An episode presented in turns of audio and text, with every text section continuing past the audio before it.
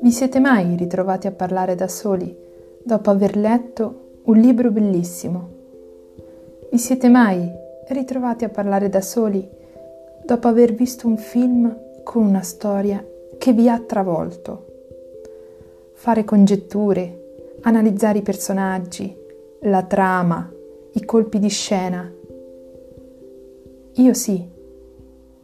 E voglio condividere con chi ascolterà questo podcast tutto ciò che mi frulla in testa appena giro l'ultima parte di un libro o l'ultima puntata di un telefilm. Non sono amante dell'artificiosità, perciò qui troverete il tentennamento delle parole, il dubbio dell'improvvisazione, inciampi grammaticali, ma altrettanto una buona dose di sentimenti, un flusso di emozioni e parole che affollano la mia mente, un dialogo a caldo con me stessa. Io sono Sylvie Dama di Libri. Benvenuti nel mio podcast.